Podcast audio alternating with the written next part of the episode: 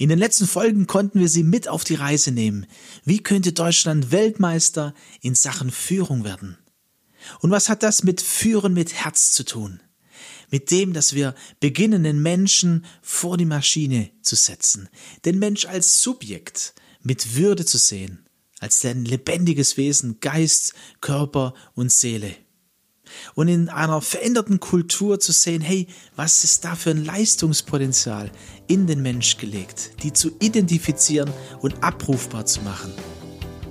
Und so zu erleben, wie das Gewinn für Menschen ist und für Unternehmen.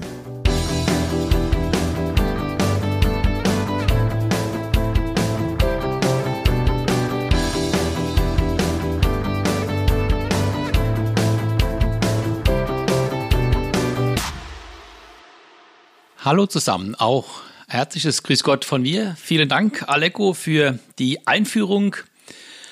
Ja, Führung muss sich verändern.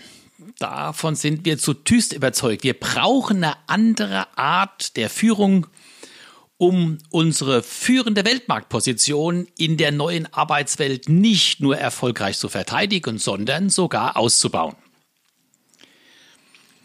Wenn wir uns über die Qualität unserer Führung ein ehrliches Bild verschaffen wollen, dann sollten wir genau hinschauen, wie wir uns als Führungskräfte in Krisensituationen verhalten.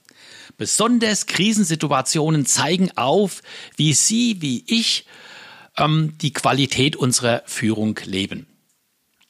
Ich habe in den vergangenen Wochen und Monaten fast jeden Tag mit Führungskräften gesprochen und ähm, habe an vielen Stellen gehört, dass jetzt in der Corona-Krise, wo ganze Gruppen, Abteilungen, Bereiche in das Homeoffice verlagert wurden, wie Führungskräfte wirklich an den Rand ihrer Möglichkeiten gekommen sind. Ich bekam das Feedback, dass sich jetzt gezeigt hat, wer nun wirklich führen kann, wer führen will und in der Lage ist und wer bereits schon vor der Krise am Limit war und jetzt an der Aufgabe gescheitert ist. Denn die verunsicherten Mitarbeiter, die isoliert zu Hause arbeiten, die brauchen in der Regel eine viel intensivere Führung als jemals zuvor. Woher kommen wir denn eigentlich in Bezug auf Führung? Was hat uns seit Jahrzehnten erfolgreich gemacht? Haben Sie eine Idee? An was haben wir uns, weil wir so erfolgreich alles praktiziert haben, seit Jahren gewöhnt? Ich denke, ähm, aus der Vielzahl von unterschiedlichen Führungsstilen, die die Literatur uns präsentiert, habe ich mal repräsentativ die transaktionale Führung rausgezogen. Ein erfolgreiches Modell über viele Jahrzehnte und ähm, Sie können sich aus Ihrer Aus- und Weiterbildung als Führungskraft sicher noch an diese vier Hauptcharakteristika erinnern der transaktionalen Führung. Ziele setzen, Leistungskontrolle, systematisches Feedback und die logischen Folgen, also Bewertung, Lob oder Tadel.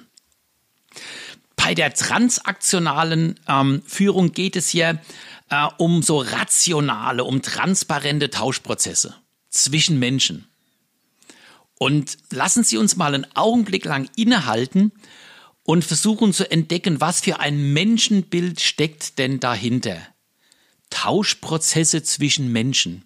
Hier geht's um die Hard Facts, um Materie, hier geht's um Geld, hier geht's um Güter. Die Frage ist, hat das ausgedient? Hat es in der Arbeitswelt 4.0 keinen Platz mehr? Ist es nicht mehr zeitgemäß? Viele postulieren ja wir brauchen keine Führung mehr, sich selbst organisierende Teams, Abschaffung von Führungsebenen. Nein, ähm, wir brauchen eine andere Art von Führung. Darüber sind wir miteinander unterwegs. Situativ angemessen hat auch diese alte, bewährte, transaktionale Führung heute noch ihre Berechtigung. Wenn ein Schiff in Seenot gerät, dann braucht's einen erfahrenen Kapitän auf der Brücke, der die Kommandos an seine Offiziere brüllt und jeder weiß genau, was zu tun ist. Oder an einen Feuerwehreinsatz. Hier kann man nicht erst ähm, die Mannschaft in einen Raum bitten und miteinander ins Gespräch kommen, wer denn für was verantwortlich sein muss. Also diese Art von Führung hat durchaus noch ihre Berechtigung. Aber wie sieht denn eine mögliche andere Art aus? Das ist jetzt die Frage, die wir uns gemeinsam mit Ihnen gestellt haben. Auch hier wieder repräsentativ mal einen Stil herausgezogen, die transformationale Führung und auch da kurz nochmal in Erinnerung die Charakteristika, charismatische Vorbildfunktion, inspirierende Motivation, intellektuelle Stimulierung, individuelle Wertschätzung.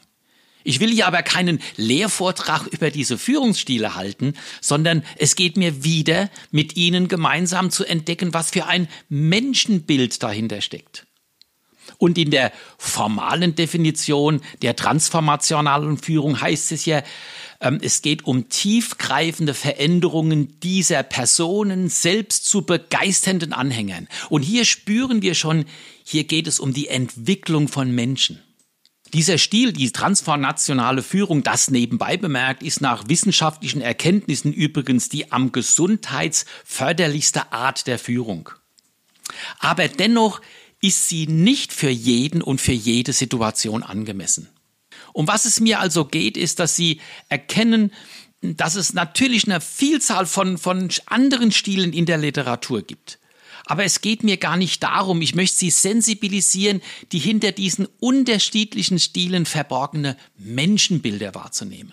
Am Ende entscheidet nämlich nicht der Führungsstil, sondern die Frage, ob ich mit meinem Führungsverhalten den ganzen Menschen im Blick habe. Über den Erfolg der Führung. Ob ich mir im Klaren bin, dass ich eine dienende Aufgabe habe und es am Ende auf die Motivation meines Herzens ankommt? Darf ich Sie fragen, wozu führen Sie? Weswegen verhalten Sie sich in bestimmten Situationen so, wie Sie es tun? Es geht also uns bei Führen mit Herz nicht um den einen Führungsstil, sondern vielmehr um die Erweiterung des Verhaltensrepertoires von Führungskräften, die Führungsvielseitigkeit, wie wir sie nennen, oder wie es im Neudeutschen heißt, Leadership Versatility. Was das dann im Einzelnen bedeutet, darüber würde ich gern mit Ihnen auch in den folgenden Podcasts im Gespräch bleiben.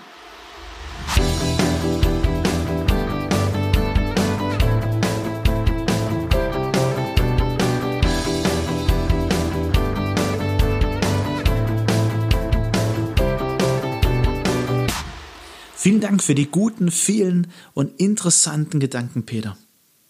Am Ende entscheidet nicht der Führungsstil. Ein Gedanke, der bei mir hängen bleibt.